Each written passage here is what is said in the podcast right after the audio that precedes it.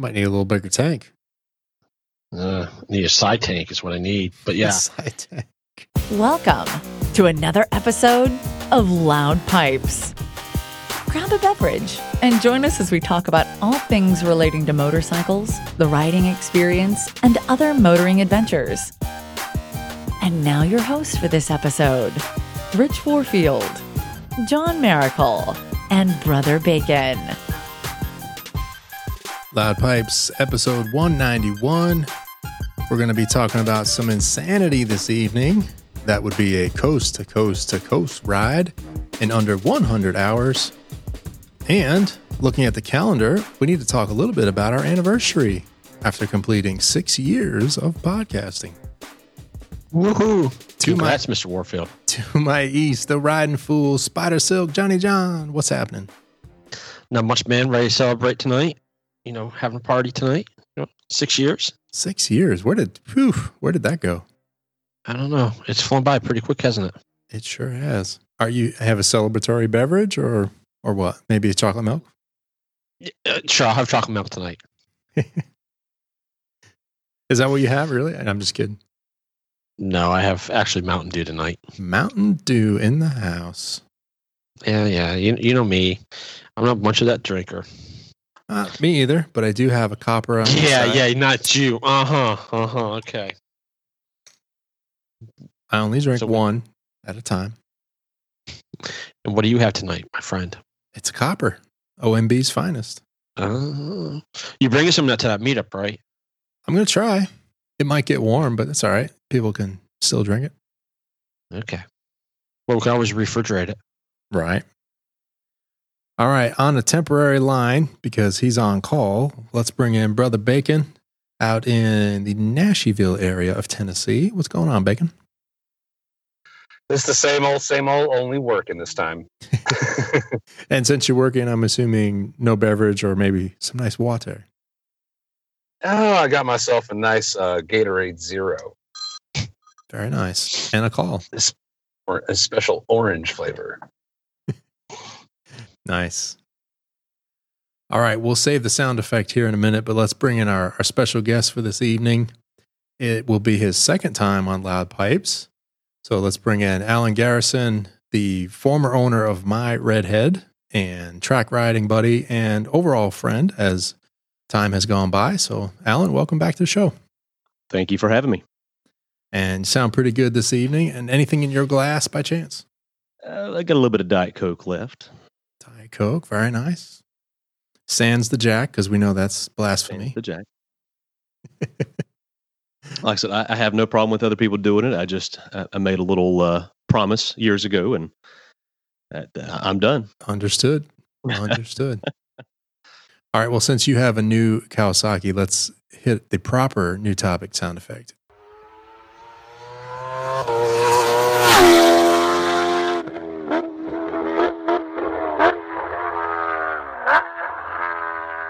Ah, the lovely H2R flying down the Isle of Man. So, I guess before we get into this, we'll set the stage real quick. The the main thing we brought Alan in for was to talk about his iron butt challenge that he did the the CCC 100. So that's coast to coast to coast in less than 100 hours. And as I dig into the details, I realize it's actually the 50 cc twice. So you got to meet the requirements of the 50 twice. Is that correct? And all That within is- 100 hours? That is correct. Yeah. So it's you have to be under 50 hours, and you can't start the return trip prior to the beginning of the next 50. So it's not like you could hit the coast, turn around, and then be four or five hours ahead of schedule. So you have to. It has to be 50 hours. Yeah. Gotcha. So no swapping from one end to help the other. Correct. That right. sucks. And we, we will get into that. And John's all excited because he's done a couple of iron butts and he's ridden from here to California and back. Not in 100 hours, but he's he's done the ride. But before we get too far, I want to talk a little bit about your new Ninja 1000 SX. How much do you like that thing? Oh my gosh, I love that bike. I, I've had quite a few bikes to say the least, and um, I think this is probably the best one yet. It, it, the closest thing to a perfect bike that I that I personally have found. That is a tall order, my friend. Yes, it is. Considering you were the previous owner of my beloved Redhead, and That's in, that's in second place. and then you bought my runner-up bike, the Tracer 900 GT, and you had that for what six weeks? about four or five months. no, like nothing six wrong the, the Tracer was a great bike. It's not the Ninja 1000 SX. No. Hmm. So talking about that, I have a a good friend of mine that I ride with that actually has a Ninja, uh, not the SX, but a 2017 one, Mhm. and he loves it. So I I know what you love in the bike because it's he enjoys it. Done a lot of mods to it. Uh, in fact, he's even he's over six foot, and I think he's actually got risers to ri- rise the handlebars up more. It's um, I, I, I'm 5'10", 200 pounds, uh, give or take a couple, and it, for me, it's perfect. It's it feels light, it's flickable, but it's still planted where you could do triple digits on certain highways in Western North Carolina and not even feel it. Um, I don't know anything about that. I What are you don't talking think about? about that. And um, but still has plenty of power. It- you know, you could be in six gear going 30 miles an hour and just roll onto it and it just it just takes off. And then with the the SX for for 20 um, it's got the cruise control up and down quick shifter, the TFT display, just the six position IMU. It's got it's got everything. It, it really does. Mm. It's just missing that V4 sound, but other than that, it all sounds That's it. good. That's it. Yeah, just need that need that V4 and then we're we're good to go. So Kawasaki, get on a V4, will you, for next year? Please. Awesome. All right, And also know if you're looking for exhaust, he's actually put the M4s on it. Mm. Well, I know that's one more thing they changed is that I can't use any exhaust from the previous years because they had the dual sided. So for 20, they switched to the single side. So it's on the right hand side there. So, Okay. uh, which, which does simplify it a little bit. Yeah, because he's got the duels, and I actually know he just earlier this year, and I'm not sure who he went with, switched out all the way from the header back. Hmm. oh, he full got a kit. yeah, he got a full kit, and I don't remember who it's it from, and whatever kit he got was like half price. Wow. I, I have heard that the header is the is what kind of holds those bikes back a little bit, but a full system on that with a tune, you're probably looking at another 25 plus horsepower. So I'd put it in the 150, 160 range. It's a lot of scratch for a street bike. That's it, I'm happy where it's at now. So All right. Yeah. Now you plan on tracking it? I am. I'm, I plan on it uh, in- into this month or beginning of next month at uh, Carolina Motorsports Park. Uh, going to take it down there. I've got a a set a, a cage um, that I ordered from Latvia of all places that just came in the other day. So I'll, I'll be putting that on next week. So I'll have plenty of crash protection, but you know, just kind of kind of shaking it out a little bit, and I'll have it that with my street triple, and kind of you know alternate back and forth. And see if either one of them are as fast as a 2000 R6. I know I know of a, trace a tracer that's faster than a 2000 R6. As long as it don't boil the brake fluid. Which yeah, I've done that before too. Uh, all right. You ready to talk some insanity? Absolutely. Insanity. Man, just just saying it, coast to coast to coast in under 100 hours. How, how many miles was that just before we get too far? Uh, four thousand three hundred and sixty-five miles, give or take a couple. Hmm. That's that's a few miles. Now, John, when you did the when you went from I guess you started in Barber and then you went to California and back to North Carolina, what was your round trip? Because you know you just didn't take the shortest route.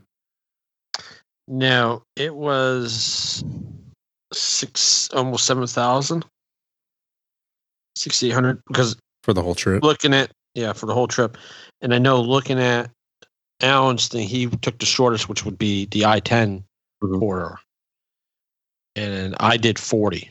So, um, went across a lot of not the direct way. But you were also sightseeing. It was more of I mean, yes, you wanted to go back and forth, but you wanted to see some things. You had specific routes and places you were going to stop. So Yeah, bit. and then so I went actually went from forty all the way up to San Francisco. So I went farther up the coast. So all right. as well. So And the first part of this, I think, John, this is right up your alley. So I thought we would break this down into a couple segments. okay, and, and start with the planning. So I know you love to, you know, plan out a trip, get your stops lined up and your timing and all that. So I thought, Yeah. Alan, we would start there with, I think you started about a year in advance with the planning and then we'll take it from there. I did. Yep. So um, I decided, I don't know, maybe 2015, 2016 that, you know, I, I- wanted to try the challenge out. I had done, done the same thing previously with uh, running and just kept pushing it and pushing it, pushing it. And, um, you know, end up running a couple marathons uh, just to see if I could do it. Um, and so I decided once I gave up running uh, that that would be my next goal would be the, the iron butts and everything. Um, so I started off uh, doing your basic, you know, your saddle sore 1000, which is a thousand miles in 24 hours. And then advance past that to the uh, bun burner gold, which is 1500 miles in 24 hours. And um, you actually have to complete that ride before you're eligible to attempt the coast to coast to coast in 100 hours. Ah, okay. So, So, yeah, it's a so you have bit to a progression. kind of yeah kind of a prerequisite to be able to do that and um, so i completed completed that one in march of 2017 and i was already kind of planning the um, the coast to coast to coast and uh, yeah you know bought a bike specifically for that ride which was a, a 2013 uh, yamaha fjr 1300 and um, uh, I specifically wanted that one uh, because it's the first year they had cruise control, which I, I thought was mandatory. Uh, you and felt just- that was a requirement. Absolutely. Now, I, I, what I didn't find out until after I'd already purchased the bike that the first year the cruise control was el- electronically limited to 82 miles an hour. So in re- reality, it's 79, maybe 80 miles an hour, which Right. you know it, it- it wasn't a bad thing in a lot of places because it kept me out of trouble. But in West Texas, where the speed limit is 80, Yeah. it was kind of a little bit of a hindrance. Gotcha. Did you calculate what, what was your average speed? I don't know if you calculated that out or not.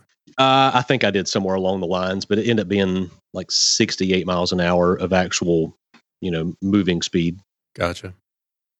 Yeah, the and the for uh, the forums that you did, I went back and looked at some of that, and it was pretty neat how some of the guys were were sort of speculating on you know where you're at, you know, pace wise, are you on target? And it, that was really cool to read. I went through that this afternoon a little bit.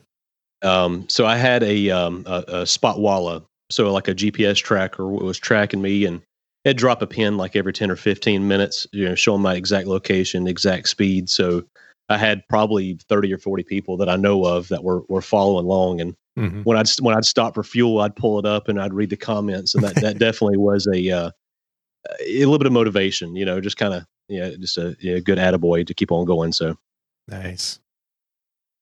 So for route planning, I guess did you did you follow like a you know a established route, you know, the way that most people go, or how'd you go about planning out the routes and the stops and things like that? Well, I, I- knew route wise that I definitely want to take the I 10 route just simply because it's, it's, I think it's something like 500, 600 miles shorter than the I 40 route. Mm-hmm. Um, I really wanted to start from Wilmington, but from Wilmington to, to over the, it was, it was significantly longer. So, and what, when I'm planning minutes versus hours, you know, it's, um, every little bit helps.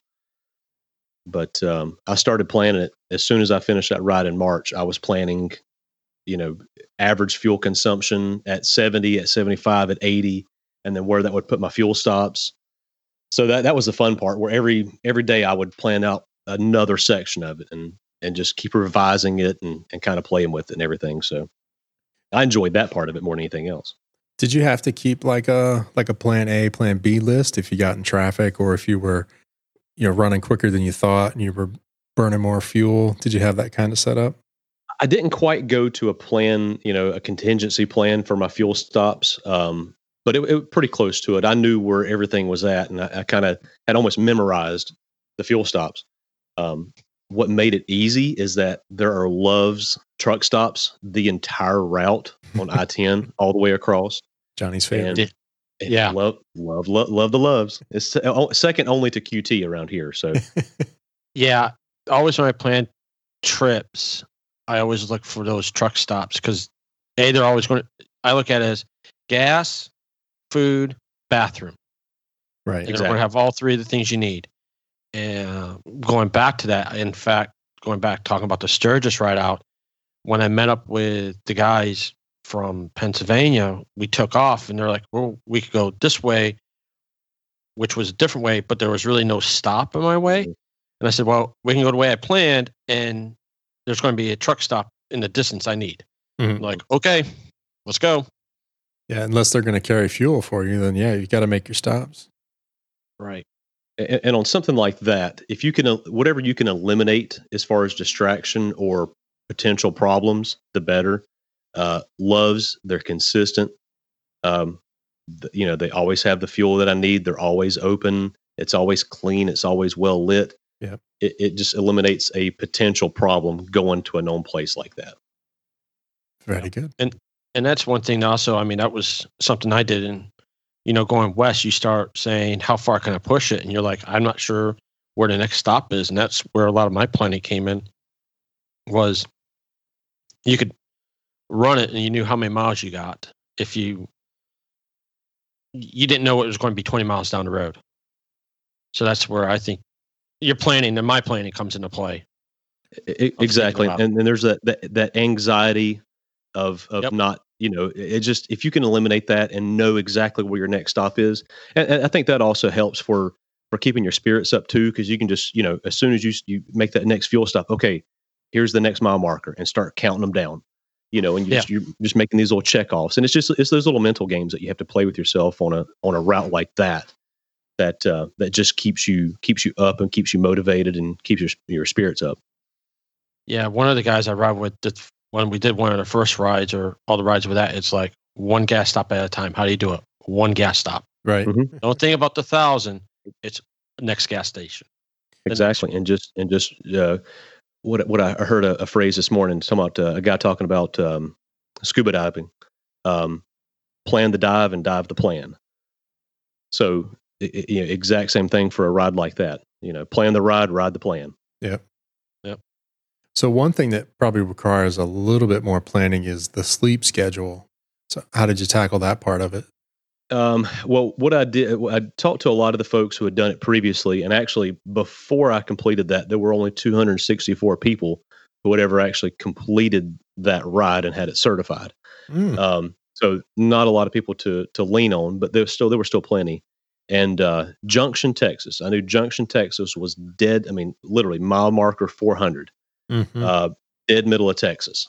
And there are a couple little motels that are um, perfect little spots. Um, and uh, you, you pull right up to the door, walk in your room, take your bags in, and walk right, right back out. So um, I knew if I if I kept a certain speed that I would have enough time to be able to stop um, three different occasions throughout Right. the whole trip and, and get some get some much needed rest. yeah. and, you, um, and you're talking about full. This is not like a nap. This is like No, I- I go to had sleep. A, had a hotel room, Yeah. took a shower, took a nap, woke up, drank the coffee, did the normal morning stuff, and Yeah. and hit the road. You know, um, so I, I definitely that was that that definitely factored into it. Very nice. What kind of? Sorry. so Say- how many miles average a day? Um, so the first day I did thirteen hundred, um, and some odd miles from Jacksonville Beach to uh, Junction, Texas, and then roughly about the same amount on the second day. No, no, no, it was less than it was like 900 miles on the second day.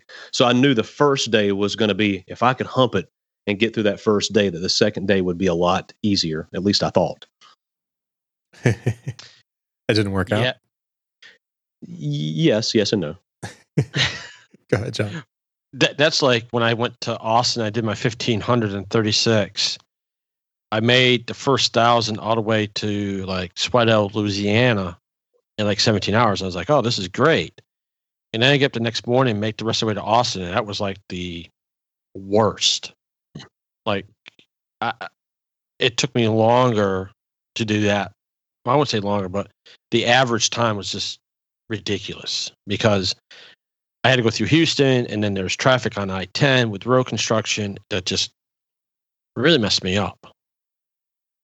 So the the first day, so I'll I'll start off how so left on a Friday, had lunch, had breakfast with my wife in, in Rock Hill on Friday morning, and um, you know, kissed, said our goodbyes. Uh, I took my time, headed down to Jacksonville for the day. Got there, you know, early afternoon. I already had a hotel room, and the plan was to be on the road by two a.m. Because um, what I wanted to do, and, and, I had talked to a lot of folks, that staying as close to your normal sleep schedule as possible w- was key because um, it, it just the the the keeping that cycle. Yep. So got on the road 2 a.m. Had all my paperwork already signed. I got my little vial of sand from the beach, uh, and got on the road there. Um, and just progress throughout the day. So I actually ended up getting to Junction. Um, I guess it was about 9 p.m., 10 p.m. that night, um, which was ex- about exactly what I had planned. Um, so I knew that first day, if, if, I had a long, hard day, that the second day would be a lot less mileage. Um, what I didn't plan for was that, you know, uh, it's middle of October or beginning of October. I'm thinking, you know, going through, you know, uh, New Mexico and Arizona, that it would be, be cool. It'd be a little bit cooler. No, it wasn't. uh, that was brutal. It was 120, 125 almost the entire way on I 10. Ouch. Um, and it, it, you know, they say it's dry heat. Yeah, go stick your head in the oven. That's dry heat also. Um, that was brutal. That that took a, a, a big toll on me. And um, so I was actually stopping more for for water than I was for fuel. Um, and I'd spend 15, 20 minutes off the bike and just downing a liter of water every single time just to stay hydrated. Yikes. I was just going to say, you know, up to about 100 degrees, that's where dry heat counts. But anything after 100 degrees, it's just damn hot. Just hot. hot. It's just hot. Yeah. it, and I'm wearing I'm wearing a, a, a, Joe Rocket Survivor suit, so it's a full one piece suit. It's black, you know. So yeah, that, that, that hindsight probably should have uh, picked a little lighter color. And um, uh, so riding along, and you know the desert's hot. It's beautiful. Actually, first time ever in the desert. So I was just I was just uh, uh awed by the just the beauty of it. Mm. And um, so I'm riding along, and um, I see a you know a, a, a dust devil out out in the distance in the desert, and I just think it's the coolest thing in the world. So actually, I pulled over and took a little video of it and sent it to my wife and son. Say, "Yeah, cool, look at this. It's a you know, it's it's a it's a dust devil." So I get back on the interstate and I'm just moving along and I'm just kind of watching it out of the out of my left you know, left eye, just out of the corner of my eye there, and it starts it turns and it starts moving towards the towards the interstate. And um, it, I was on a direct collision path with it, and I ran into it, not knowing really what what, what it was, or how bad it was inside of one. And um, uh, I tried to explain it to my wife of you know take your hair dryer, put it in your face, throw sand in your face, and other debris at the same time. Um, don't recommend driving through one of those. And uh, with me, the FJR, all my gear full full of fuel, probably probably close to a thousand pounds, honestly. And it about it was picking the bike up and moving it across the road. Um, and it hmm. just about picked me up, threw me into, into, the desert. And there's these big, huge, beautiful cacti all over the place. Mm. And um, it just about threw me into the desert. So would have would have sidelined my trip a little bit. They were just waiting to catch you. All oh, those oh, yeah. thorns. Big thorns too. Big, beautiful. well, kind of throwing that same picture or topic with you with the desert being hot.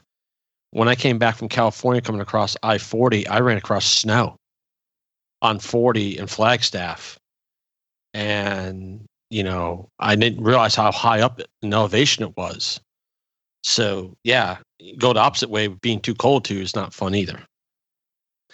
Uh, it was uh, on the return trip. Uh, not to jump too far ahead, but on the return trip, you when you're coming, I you know, once you come out of the valley of San Diego, you go up into the mountains there, and you know San Diego was 70, 75 degrees that morning. You know, 3 a.m. whatever time I took off, and then when I got up into the mountains, it had dropped down to the high 30s, I think. Yeah. Uh, and I was dressed for you know, I'm dressed for a hot day. Mm. So I, I, I, yep. I, was freezing my tail off then. So I knew it was you know temporary. It took me about 30 minutes to get out of the mountains, but um, uh, yeah, it gets it, it, gets a little chilly up there. Now, now before you said that you had to finish the first leg in 50 hours. You can't start the second leg until the first 50 is up. Correct. Yeah. So you can't uh, you can't haul tail finish, turn around and leave, and and and bank hours is what they call it. So Well, you can you can turn around immediately, but you got 50 hours to do the second leg as well. Right? Once you start the second leg, it's 50 hours for that. correct. Yeah. Yeah. So you can't finish it in 36 hours and turn around and have 14 hours, 14 additional hours to do Right. it. No. So so what I did is is, is I knew that. So I did. So my plan from the begin the get go was to finish the whole thing, but I did not make a reservation at the same motel on the return trip. Uh, not until I got to San Diego Mm. and I saw how I felt did I actually make that goal. And it's okay. As soon as I got there, I went ahead and reserved that for the return trip at the exact same hotel because I knew then, okay, I've, I've gone halfway. I know I can do this. So um, I finished, I had about four hours to spare. So I got to San Diego Monday. So I started Saturday morning. And so I got to San Diego Monday at 6 or 7 p.m., right at dusk Okay. uh, and it was beautiful. Um, and there's a there's a little gas station on Voltaire Street uh, in downtown San Diego. It's the closest one to the actual beach itself. And then there's a um, there's a t- there's a, a burrito shop right next door. And apparently that was the that's the rite of passage place that you have to go to. It's you know, Roberto's uh, burritos or something like that. So, you know, I go to the gas station, I get my receipt, and you know, my receipt with that timestamp on it is that's my official end time. So it's got the date, it's got the time, it's got everything, it's got all the information that you need. You still have to have a witness signature, but that's not as important as the the receipts themselves. So I got that, and then went over to the uh, went over to the the taco stand, got the biggest burrito they had, um, put that in the top box. Which you know, I love my top box Mm-hmm. Gotta have it. Um, drove down to the beach. Uh, I just I wanted to I wanted to stand on the beach, so went down to the beach, stood there, just kind of took it in for thirty seconds, scooped up my sand, and went and found my hotel. I didn't realize it, but I in, found one that only had a parking garage. So I had to park in the garage and carry my bags through the through the hotel and everything else. And I was I was so tired and exhausted and just drenched with sweat that I was just shaking and I was just I couldn't control it. I was just so tired and it just that was the best four or five hours of sleep I think I've ever had. Mm. Um, but I knew then that I knew I could make the return trip. So I had about four hours to spare. Um, so I, I was going to steal some time from the return trip to make sure I got a full night's rest By before I started back up. Yeah. Um, so I knew for the return trip, if I stuck to the same schedule and tenacity that I had heading west, that I knew I could do it heading east. So, you know, got a good six hours of sleep, got back on the bike, and was uh, w- was was on the way. So, you know, one half the trip was was down at that point. Nice. Um, let's see. One of the things I wanted to ask, and I know John might have opinions on this, but what kind of food do you eat, like while you're while you're riding or in between breaks? And because I know for me, the last thing I would want is eat something that I'm not familiar with, or you know, or risk something foul, and then that spoiling your ride. So, you know, what was the food intake like? Uh, so the food intake was um, I had I think I had Subway for lunch, but I had plenty of snacks in my tank bag. I had sunflower seeds. I went through probably eight bags of sunflower seeds. Mm. Um, so a modular helmet is is a must. Um, you know, prop the helmet open, pop some sunflower seeds, and just spit them as you go. And that's more just to just to keep your mind busy Right. Right. um, and hard candy. I had these little lemon drops, and I had um, uh, now or later's, and you know just some other hard candy just to just to keep your mouth, uh, you know, keep your mouth wet and everything else. Um, I saw the plenty- tip about the breathe right, and then the the cough drops that kind of open up your nasal Yeah. passages. That was pretty neat. which that wasn't an issue. It was so it was so dry that uh, It it didn't was, matter. yeah, yeah, yeah. but uh, yeah, so just just having that hard candy, and then I had a um, um, I had uh, you know Ram Mount. They make a they make a, a swivel you know uh, water bottle holder, and uh, in the mornings I had my coffee, and I'd carry it with me and drink coffee on the on the road. Uh, I needed really I needed a gold wing, uh, you know, for a trip like that, but uh, it, it worked on the FJR too. So I had I mean I had the whole setup and uh, you know just drink drink water and if you know wanted a diet coke i'd have it and i just i'd have my drinks with me and i drank throughout the entire day Nice. All right. So mentally, so now you've got some sleep. You've you've made the the turn, so to speak, and now you're headed back. So, what does this feel like mentally when you're leaving San Diego, now headed back towards your your mid stop in Texas? I felt great. I, I, I really did. When I made that, when I turned around and got back on the bike, I felt fantastic. Hmm. Um, so I started making the return trip, um, coming through the desert, uh, you know, heading east, watching the sunrise in the desert. That was incredible. I mean, I was just just out there by myself. You know, there's no other cars. The you know the the the Union Pacific trains they run right along. They run parallel to the interstate. So I'd have a train coming up beside me, and I've got the sun coming up, going through the desert, and it was just it was it was beautiful. It really was. Nice. And um, I, I kind of rem- remember that more than anything else. And get through Arizona before it got hot. So that was definitely a plus for getting started that early. Um, so that was that was definitely helpful. So about midway through that that third day, this is day day one of the return trip, day three overall. Um, you go through a long stretch in in New Mexico where there's nothing. I mean, and you you're coming out through the mountains, and you're I'm exhausted. I'm, I'm already tired then, and I'm coming through, and I'm kind of I'm starting to get that anxiety that I'm not going to make my fuel stop, even though I I know I should be able to. I think I had a good headwind, or, uh, so it was kind of slowing me down, and my fuel consumption was was higher than I thought it should be. Right. So I finally get through the mountains here, and I come to a you know my love's truck stop that I was that I was waiting for, Your favorite And- baby. favorite baby, and um and I knew that I was going to stop there, and I was going to eat lunch, and I was I was, I was starving, and uh, so I make it to the truck stop, and I'm just I'm I'm tired. I, at that point, I was just I was mentally tired. So I'm, I'm at the I'm at the fuel pump, and um and I look over, and there's a there's a father and son. I guess mm, probably a truck driver had his son with him, probably six, seven, eight years old, and they're just standing outside in the parking lot, just kind of goofing around hmm and they're doing some stretching, this and that, and Dad's just trying to keep the son loose, and you know, it Yep. reminded me a lot of of how me and my son interact. So I saw the two of them, and it just it hit me that I miss my family. Mm. I need, I want to get home, and I just broke down. I just, I'm standing there at the pump, pumping gas in this motorcycle, and I'm just bawling like a baby. Um, and I just I couldn't control it. I I was it was just crying uncontrollably. Huh. But and and I, I'm Rich. You've known me a little bit. I'm not I'm not a not a crier, and um, that was it. That that I needed that resolve. That's like okay, if if I want to go see them, I got to keep going. Yeah. go finish this damn ride. And um, that call- was it. You called him, didn't you, on that stop? I did. I did. Yeah. I, yeah, right then and there. And I called him. I said, look, I said, I'm finishing this, but I want to come see you guys. So went inside, had my Subway sandwich back on the road. And that was it. That was all, that was all the resolve I needed. There was, I started having a little bit of doubt that, you know, what are you doing? Cause you know, when you're just out there like that, it's, your mind can definitely, it- Yeah. it starts to talk to you and play tricks on you. a lot of time by And, a lot of time by yourself. So and that doubt creeps in. It's just you know you've got a lot of time to think, and um, but that was it. Once I hit that point right there, there was there was zero doubt that I'm finishing this ride. nice. Um, So, so I'm guessing you did this all by yourself. I did. Yep. Yep.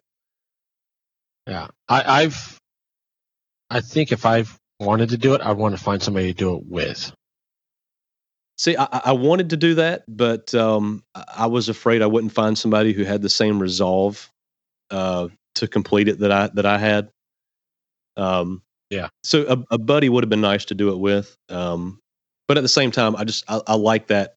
I like that solitude. I like that. You know, the only person I've got to count on is myself. Yeah. It was like it was like the running. Just when I when I when I you know was training for the marathons and ran the marathons, it's just you out there. There's nobody else you can count on. Um, so that, that's just kind of how I was looking at it. I'd probably get to San Diego and want to hang out a few days. I like, you wanted know to. what? Believe I me, I wanted to. I got the CC fifty, so um, I think I'm gonna hang out here for a few days. um, but uh, Rich, you I- first got to get a thousand down. Hush. so that uh, that third day, once I hit that point, I, there was there was zero doubt that I that I knew I was going to complete that ride. So, and um, so I, I kept on humping. Got into Texas. I knew I had when I crossed that border. I knew I had 400 miles to go to get to Junction. hmm And um, so my wife, to to her credit, she stayed on the phone with me for I think three straight hours. Um, In Texas. going through te- in Texas, yeah, because it was it was late. It was you know probably I didn't get there until 11 p.m. 11:30, so it was dark. And uh, West Texas, they have these. There's deer. There's deer everywhere, but there's they're small. They're these little 30, 40, 50 pound deer that just are everywhere, and you see them all over the side of the road. Um, so my plan was, and I had these auxiliary lights, um, and I had one of them turned at about a 45 degree angle uh, out away from the bike, just to spot what was on the side of the road. Yep. And it came in handy quite a few times. Um, so you know, made it back to Junction about 11 p.m. And I knew at that point that I, I had enough time. Um, I had, you know, whatever it was. I, I don't remember the numbers anymore, but I knew I had plenty of time that I could get some sleep and still have time to to make it. So, you know, went to sleep day three, Monday night. I knew I was in pretty good shape. I'm looking at the pin here off of Junction, and I I don't see much. Best Western, Motel Six, Uh, America's best, I think, is what it was. pretty small Uh, town there. It's, it's a, it's a small town. It's a it's a it's got it's got a truck stop and a couple motels, and and that's about it. and one a one runway airport. that would have come in handy. uh, but same same motel. Uh, so when I got there, actually, I was kind of panicking because when I got to the motel, because I was, you know, I had this worked out ahead of time because I called that that morning on the trip. I said, "Hey, look, I'll be coming in, but I'll be coming in late. Hey, no problem. Your key's going to be here. All, all this." So I get to the motel, and you know, I go to go in the lobby to get my key, and the door's locked, and I start panicking at that point because I don't see anybody around. So I start banging on the door. So the, the, the night night attendant was sound asleep at the at the window, and um, I'm beating and banging for probably 15, 20 minutes, just trying to get their attention to wake them up so I could get to my room. Ugh. And um, it took a while, but I finally was able to get my key, got in my room, and and was out. So that was um, that was pretty awesome. Um, woke up the next morning um, and felt great. Knew I had plenty of time. Actually, I had so much time that I I always wanted to see the Alamo. So I made a I had to go through San Antonio anyway. So hmm made a little detour, found the Alamo, and uh, got the you know the obligatory picture standing in front of the Alamo, and then got back on the road. So I ate up ate up a little bit of time there, um, and then the next challenge. Everybody told me that Houston, Houston was one of the biggest challenges that you have, is just because the traffic is so bad in Houston. And I hit it um, about lunchtime and didn't slow down once. I was going Nice. 65. It was just it, apparently that never happens, but you know the, the the gods were looking out for me and made it all the way through Houston. And I knew at that point I was feeling good and I knew I was going to make it. For future planning, Johnny John, Yes, sir. in Junction, Texas, right off the highway, there's a Tesla supercharger. Just saying. Oh, so you're gonna so you're gonna go ride with me? You're gonna get Tesla and come out with me? yeah, I'll follow you in an electric car. All right, you do that. I'm just looking around on the map here. It's it's kind of neat though, as as Alan is describing like where he's going. I'm sort of, you know, Google road tripping it as well, and I'm kind of looking at the towns and, you know, like found the hotel here and in Junction and just looking at that stuff. So it's kind of neat while you're talking. I'm visualizing a little bit of it. Yeah, it, it was it was really neat, and that was like for me. That was the fun part was the planning of it. And every day I would just I would I would re-ride the route and plan it out and plan it out and plan it out and call you know calling the gas stations, calling the hotels, and and, and all that stuff, and just having um, having the entire thing planned out. So there's just a, a certain level of satisfaction of Mhm. doing that and then sticking to your plan. You know. Nice. Um, so uh, get through get through Houston. I, I think I'm I'm free as a bird. It's just it's just it's just time after that. Um, until I got into Louisiana, um, and then I hit torrential downpours. I mean, like you know, cars on the side of the road, flashers on. Um, I'm thinking I've got this suit on. I'm fine. Well, no, it's not waterproof. It's not even close to being waterproof. oh, jeez. Ah, so I was soaking wet, but I didn't have time to sit and, and, and wait it out. I had to keep going. So, you know, go through these huge downpours uh, where the front tires, you know, hydroplaning across the road. It just, it was just, it was miserable. But I had to keep going. So get through those. I think, okay, nothing else can happen. Uh, and then about around St. Charles, I think the interstate was shut down for an accident. Um, so the sun had come back out, but you know, it, again, it was ninety something degrees right after it rained. So I mean, it was it was it was hot. It was humid. I'm soaking wet. Now I'm starting to steam.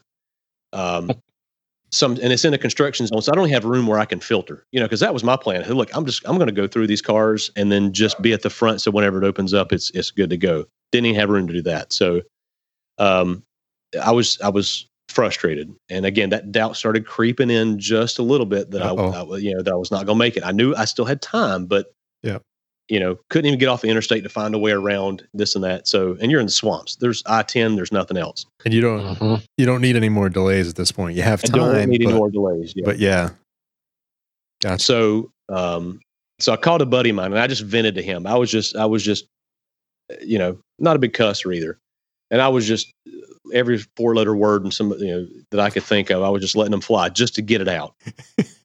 um, it just frustrated so I finally uh, you know, get through that, and then it, that's it. You know, I, I know I know it's home free from there, and um, it basically it was. It was the rest of the trip was um, it was it was into it was it got nighttime again, and uh, made it through Alabama no problems. You know, through the Panhandle of of uh, Florida, you know, no issues at all, and I ended up I think it was about one a.m. Uh, on Wednesday morning when I made it to the um, when I made it back to the gas same gas station and I, and I got my receipt for my for my finished trip. So um, 48 hours and you know 98 hours and 10 minutes was the total uh, was the total trip. So um, so I finished it. Um, felt actually I felt pretty good. So I turned around and I started heading north. I went back and got on 95 and started heading north. Oh, so you uh, you finished your you got to the East Coast again, then just headed for home. Started heading home. Yeah, made it all the way up to I think Brunswick, Georgia. Um, so I made it, you know, I made it about another 50, 75 miles up the interstate and then, you know, stopped there for the night and that was it. Nice. Um, and it was just, you know, just, just the ride home from there. Um, got the late checkout obviously and just, I was so exhausted. Maybe and, uh, slept in a little bit, just a little bit.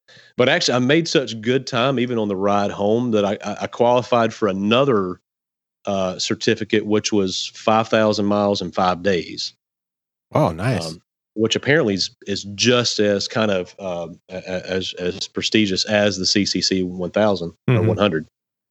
So I was uh, I was pretty pretty proud about that too. Hmm. Nice. Well, I I was going to talk about the bike, but I think I want to stick on the um, kind of the route and and memories side of it. Is there any, I guess, any standouts that you haven't covered already you want to talk about, or any other you know um, mishaps we didn't get to? I didn't have a ton of mishaps. Honestly, the the mishaps I had one close call where a car cut me off um, somewhere in Texas. Texas is, is beautiful, by the way. I, I did not realize how beautiful that state was from the east side, which is you know rolling hills and cattle and everything else. And by the time you get to the west side, it's these it's these plateaus and mm-hmm. and desert. It was just it was it was beautiful. Um, so no, no close calls. But what's ironic about it is that no close calls there, and then the next day I go back to work, um, I get T-boned and totaled my truck. So, you know, go figure. Wait, what? yeah, so I forgot about that. Yeah, the next day I went back to work, I I was turning in the road, going to my office, and I got T-boned and totaled my truck and everything. So, oh my goodness, yeah, I think the the good Lord was looking out for me there. At least he was on the motorcycle, not so much in the truck. And maybe he was saying he should stay at home one more day. should stay, should stay home one more day. I had to. Be, the funny thing is, I was I, I do remember that. Um, that was so, so, great about technology is that really there's you don't lose cell service hardly anywhere the entire trip. Nice. So Sunday, I remember I was going through Tucson, Arizona on that Sunday, listening to the Panthers game. Um, no, I was, yeah, it was Sunday. It was Sunday evening. Yeah, not Monday. It was Sunday evening. Uh, going through Tucson, listening to the Panthers game. They were played New Orleans, I think. So mm-hmm. you know there was you know four hours of the game plus three hours of pre you know pre-game to listen to, and so it just just again keeping the mind occupied. But that Monday on the return trip, I, I spent half the day on the phone with you know customers of mine arguing about invoices and trying to get paid on stuff. So again, you know, I was able to get work done and and again just eat that time up and keep That's my mind funny. occupied. Yeah. That's funny. Yeah. Now, here's a question: How far out did you put your gas stops? Uh, 175 miles. So I knew that Okay. I knew the bike had a comfortable range of 200 miles, um, Okay. and just 150 was just too short because I planned out the whole, whole route with 150 mile stops, um, Yep. and it just added. You know, I figured 15 minutes per stop, Hmm. um, Yep. and that added however many hours to the route, and I was like, okay, that's too many.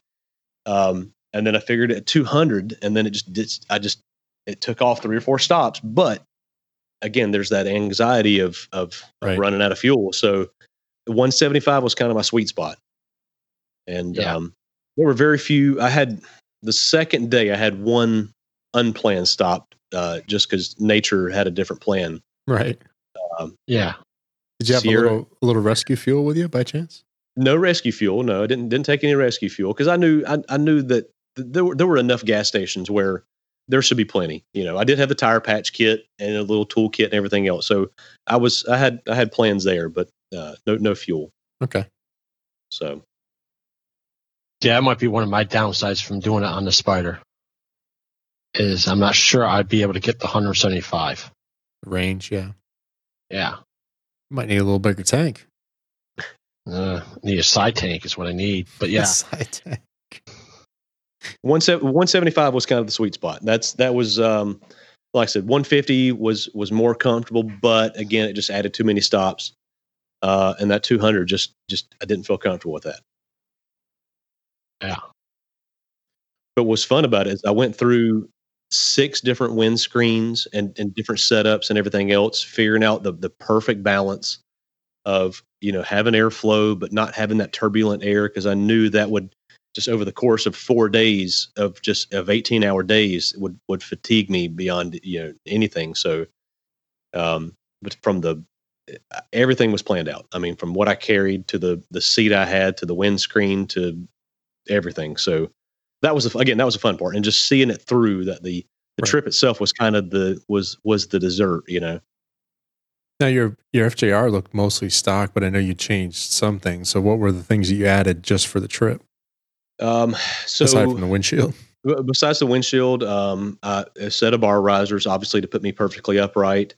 Um, I changed the seat uh, to one that had actually had a had a backrest, which was I mean it was the most old man looking setup, but it had a backrest. But again, I knew it was one of those things that Mhm. over the course of you know 98 hours of riding that it would it would add up and having that backrest just where I could lean back and, and take that pressure off my back. Uh, so I had a seat. I had a, uh Airhawk, um, so like a an, an air pillow to sit on, and um, you know a set of uh, set of highway pegs, and that was basically it. I mean, and and, and the auxiliary The lights, lights, yeah. yeah, and the auxiliary lights. That was that was it. Stock What a, uh, what an awesome bike too. stock panniers on the side, and I, I think you had a shad case on top.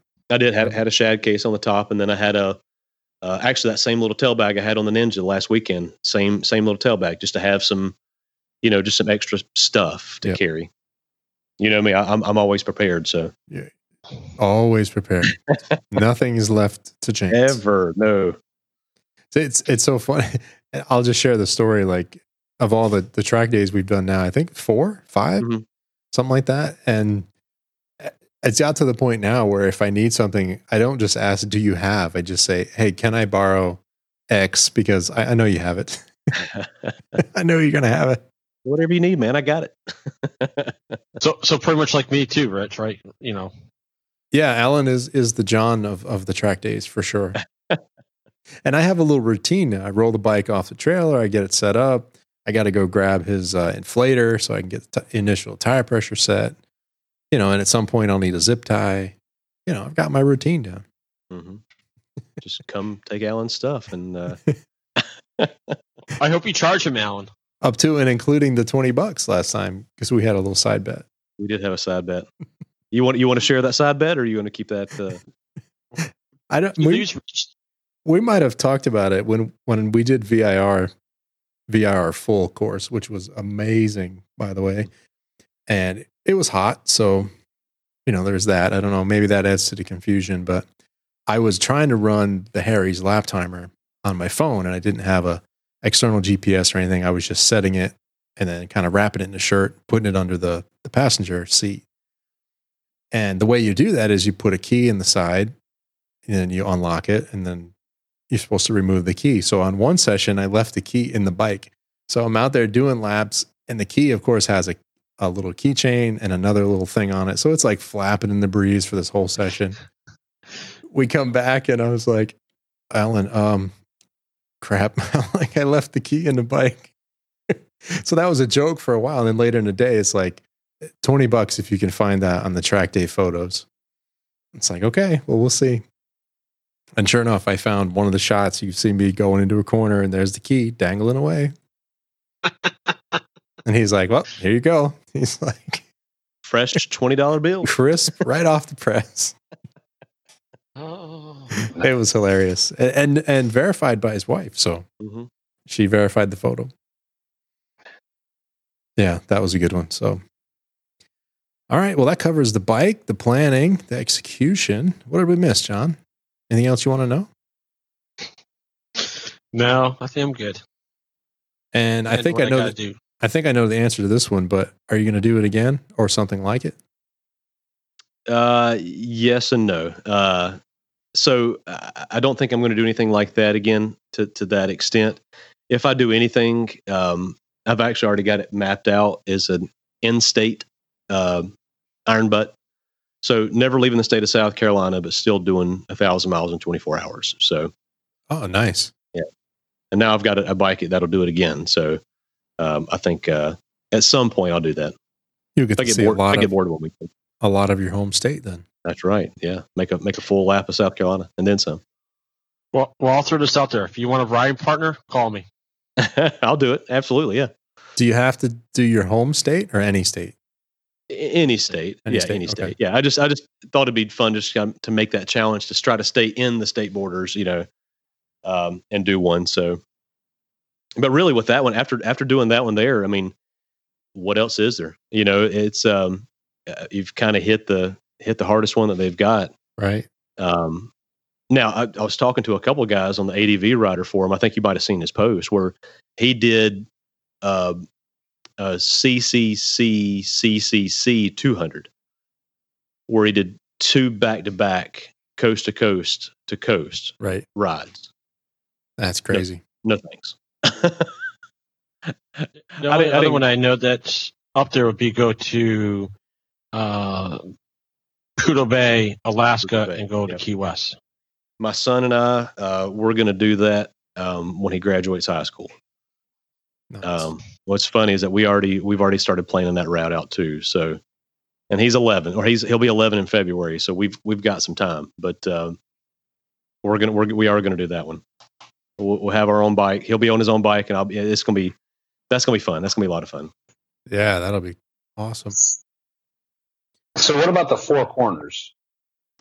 Four corners would be fun. It's what it's uh, there's four corners and was it 10 Yeah. days or something like that? Uh, yeah, it's like 10 days. I have a cousin uh, that lives in California that I visited, and he's done that twice. So Key West, all the way up to Maine, all the way over to someplace in Washington. I don't know where it's at. But yeah, Yeah, but that yeah, one's not part of Iron Butt, though. That's a different one. Uh, I think the closest thing there is they have the uh, 48 states in 10 days. yeah, Um, that that might be the one. which would be fun. Uh, I just, I'm not, I'm not going to be away from my family that long though. I just, that's, and actually, I, I had made that promise to myself as well as to my family that, look, when I, once I do this, that's it, and that's why, I, that's when I honestly, when I started looking into doing the track days. Uh, so the two weeks after I got done with with the coast to coast, uh, my son and I went down to you know to uh, Carolina Motorsports Park, and I knew that they were holding a track day down there just to go check it out. So that was in October of 17 that we checked out that. And I knew that that's what I wanted to focus on next. So that's when we bought the travel trailer and everything else, where I knew I could take the family to the track with me to participate in my obsession, not leaving them behind. So eh, that's kind of how that transitioned from one thing into the next. the Four Corners ride, John, is um, the Southern California Motorcycle Association, SCMA. Yes. Yep. But Iron Butt has one called the the Ultimate USA Challenge plus the Ultimate USA Insanity, and they add they couple the coast to coast with the Four Corners tour. Okay. Dang. Yeah. Just looking at it now. So in the show notes for this episode, um, what is this? 191? Yes. I have the complete list of Iron Butt rides, the um, complete list that you can get certified on. yeah. Last updated in July of this year.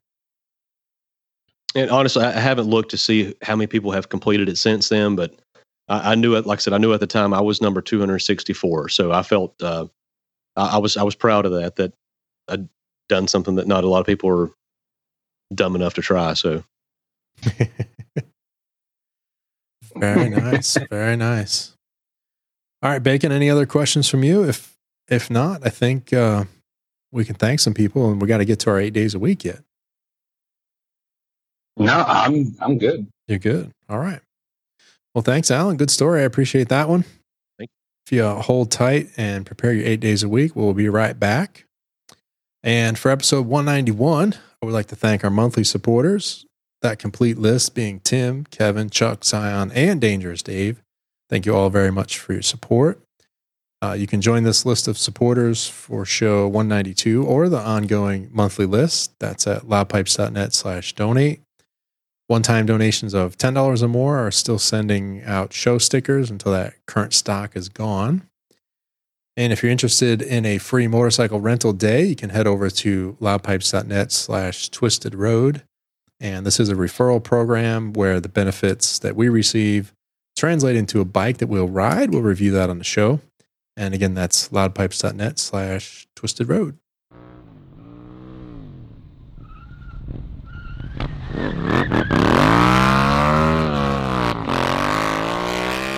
Gotta love the U turn. Uh, Johnny John, before we go too far, Mm-hmm. meetup. We want to throw out a few more details because we only have one more show before we actually get to Tellico Plains. Yeah, that is true. So, cabin update, the list is growing. Go. cabin update. So I guess about uh, a week ago, we are, had two empty cabins and empty, and then over the last week, we have now got them almost all filled back up. There is actually two empty beds available in the cabins. Uh, you have to share right? a shared cabin, so you have to share with somebody. It'd be actually Sir Mike. Um, we got some updates on some.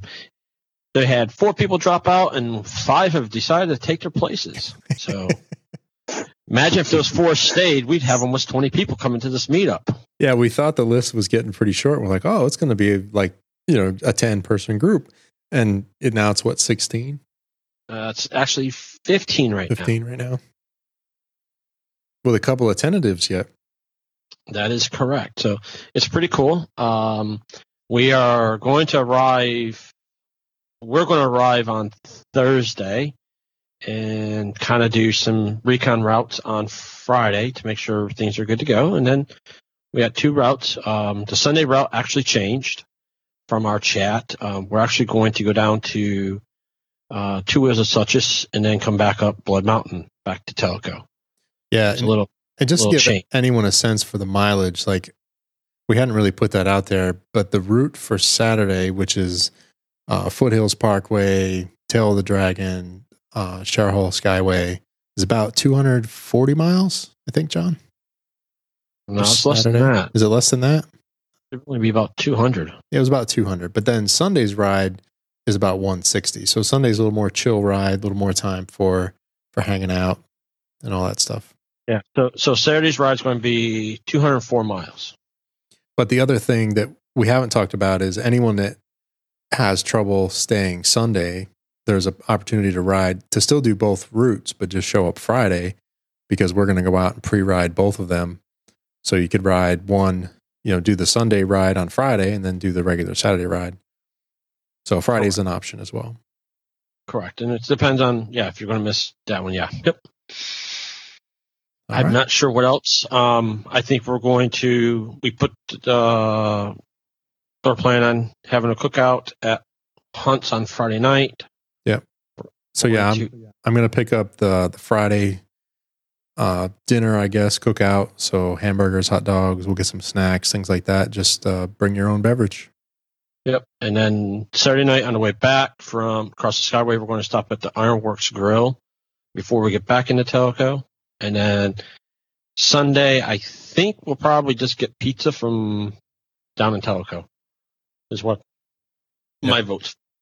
And breakfast is a free for all. We haven't really talked for that, but you know, whatever you want to do for breakfast, just have at it. We don't really have anything planned for that because you know some people want a big breakfast, some people don't eat breakfast at all. So we figure there's Right. a couple places there in Tellico, or you can you know bring your own stuff or whatever. But nine o'clock, kickstands up, and we are leaving the Shell station.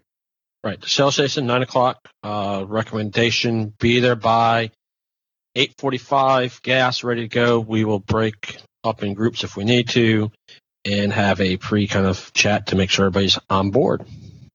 Yes, sir. Yes, sir. And the other comment would be: if you have who want to be in chat with anybody, make sure you got them paired up before nine o'clock. Yeah, and that, I would actually say eight thirty. You know, get there eight thirty, gas up, get ready. If you want to link your Sena, do that. Look at the route if you haven't. Ask any questions, and then it, we are most likely going to need two different groups. We're not going to run sixteen bikes in one group, so you know we'll do seven, eight ish to a group, and we'll split it up. John, John's going to lead one with Bacon sweeping, and I'm going to lead the second one with Rico sweeping as much as he can on an Indian, you know. We'll give him that. All right. We're good with that, Eight Johnny? days Joe? a week. Yeah, we're good.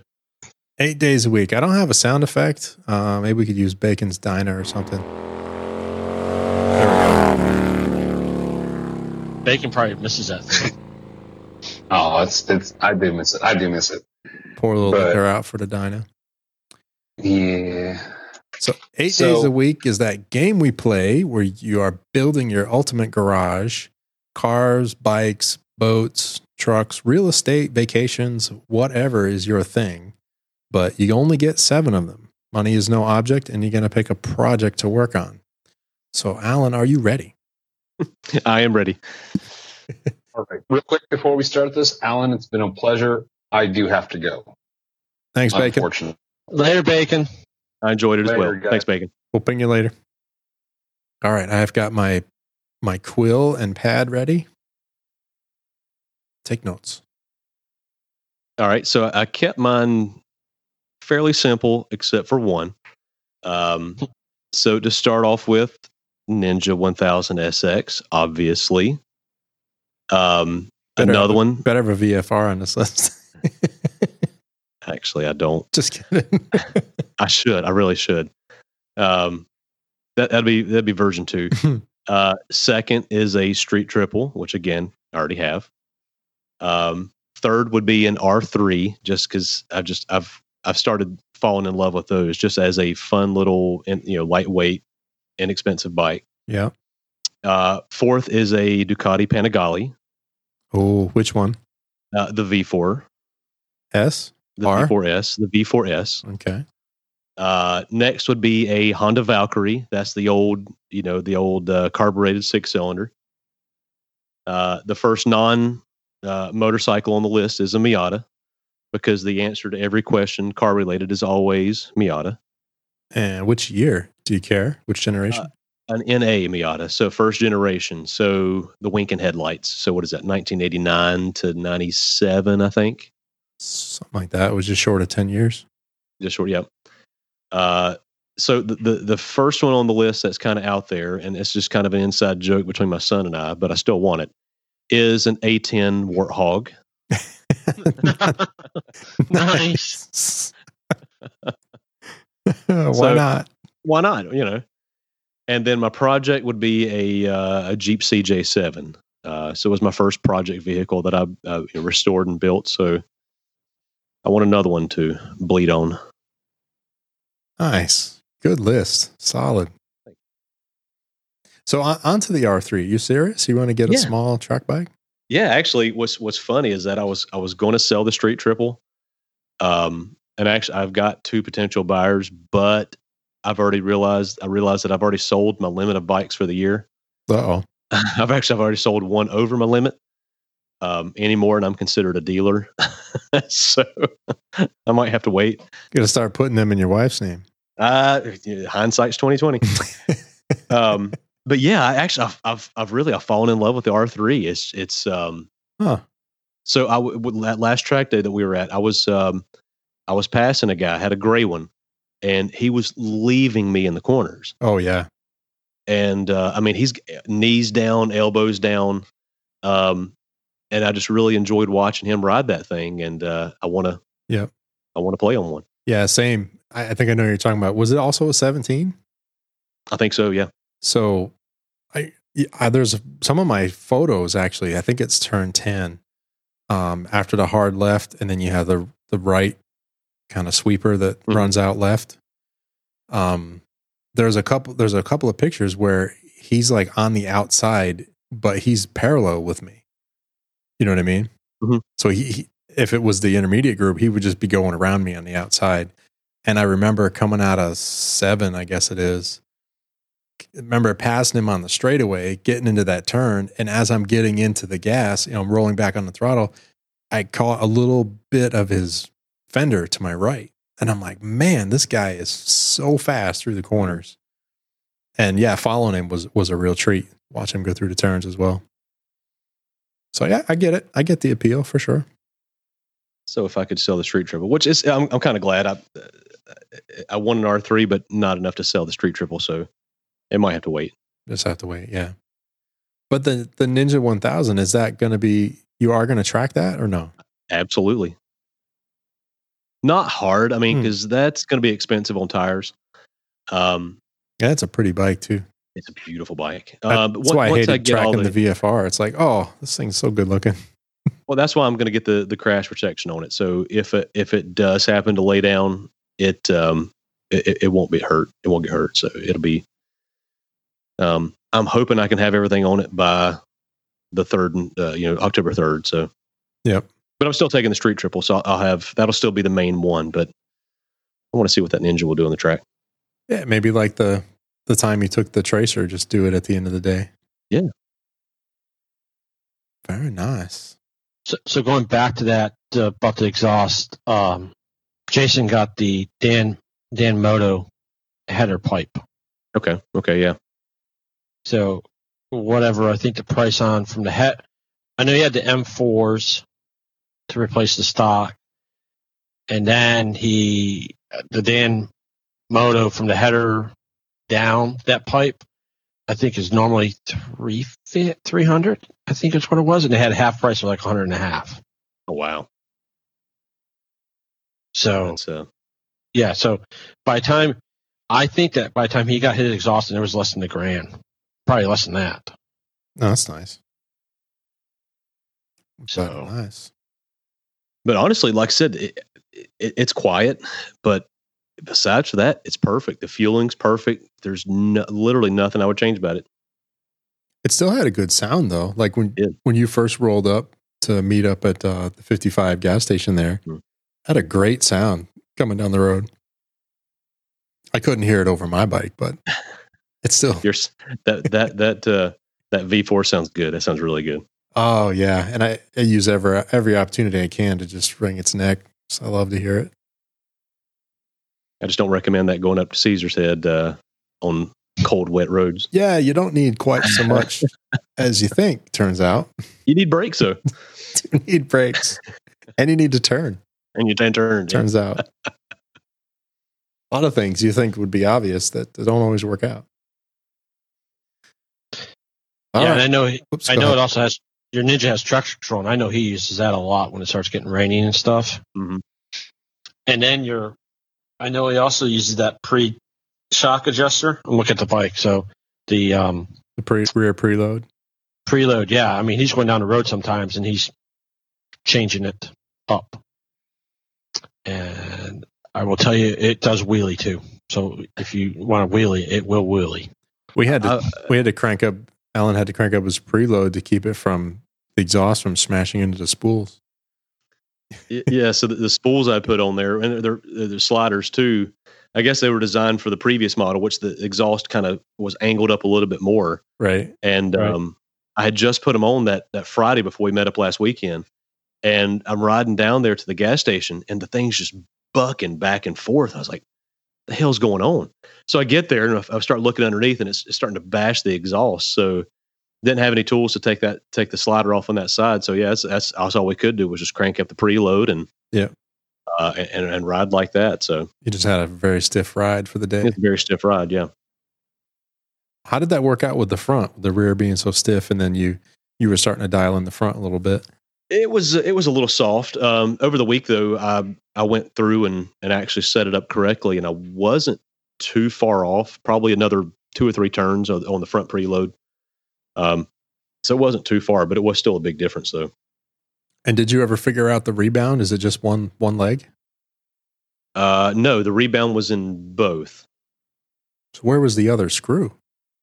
On the no, excuse me. No, I'm talking on the lower side. Yeah, that was just that one side. Okay, Uh, but the tension, which is what that's compression. right, is in both. Yeah, that's on both legs, but the rebound was only on the one leg.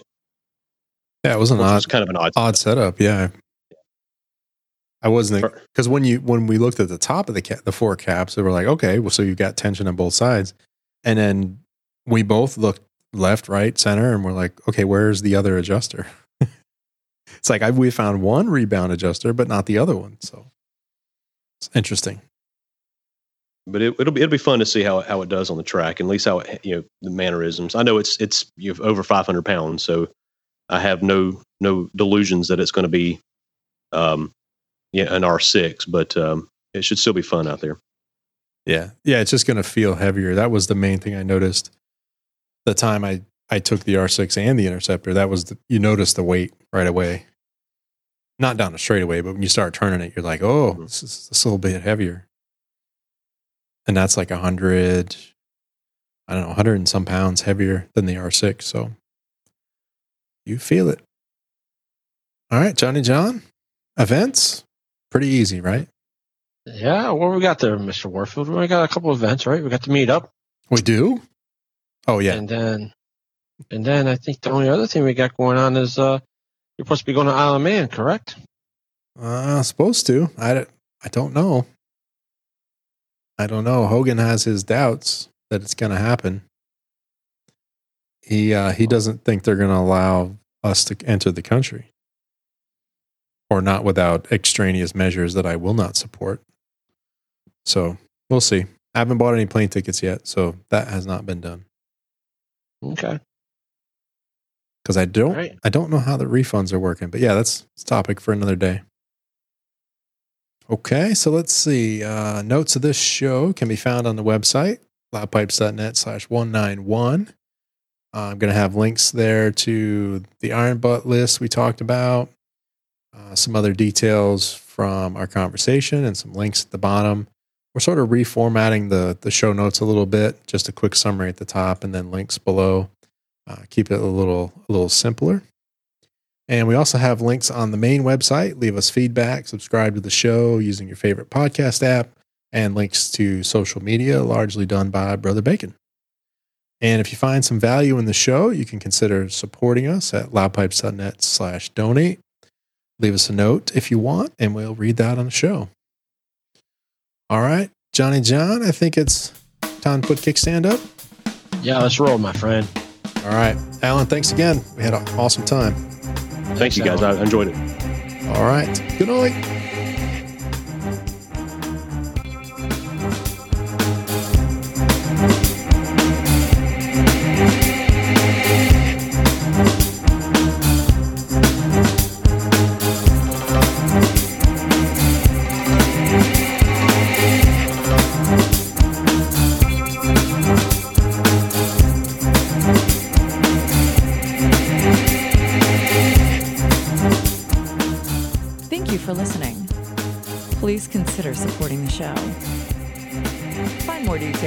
Loudpipes.net forward slash donate.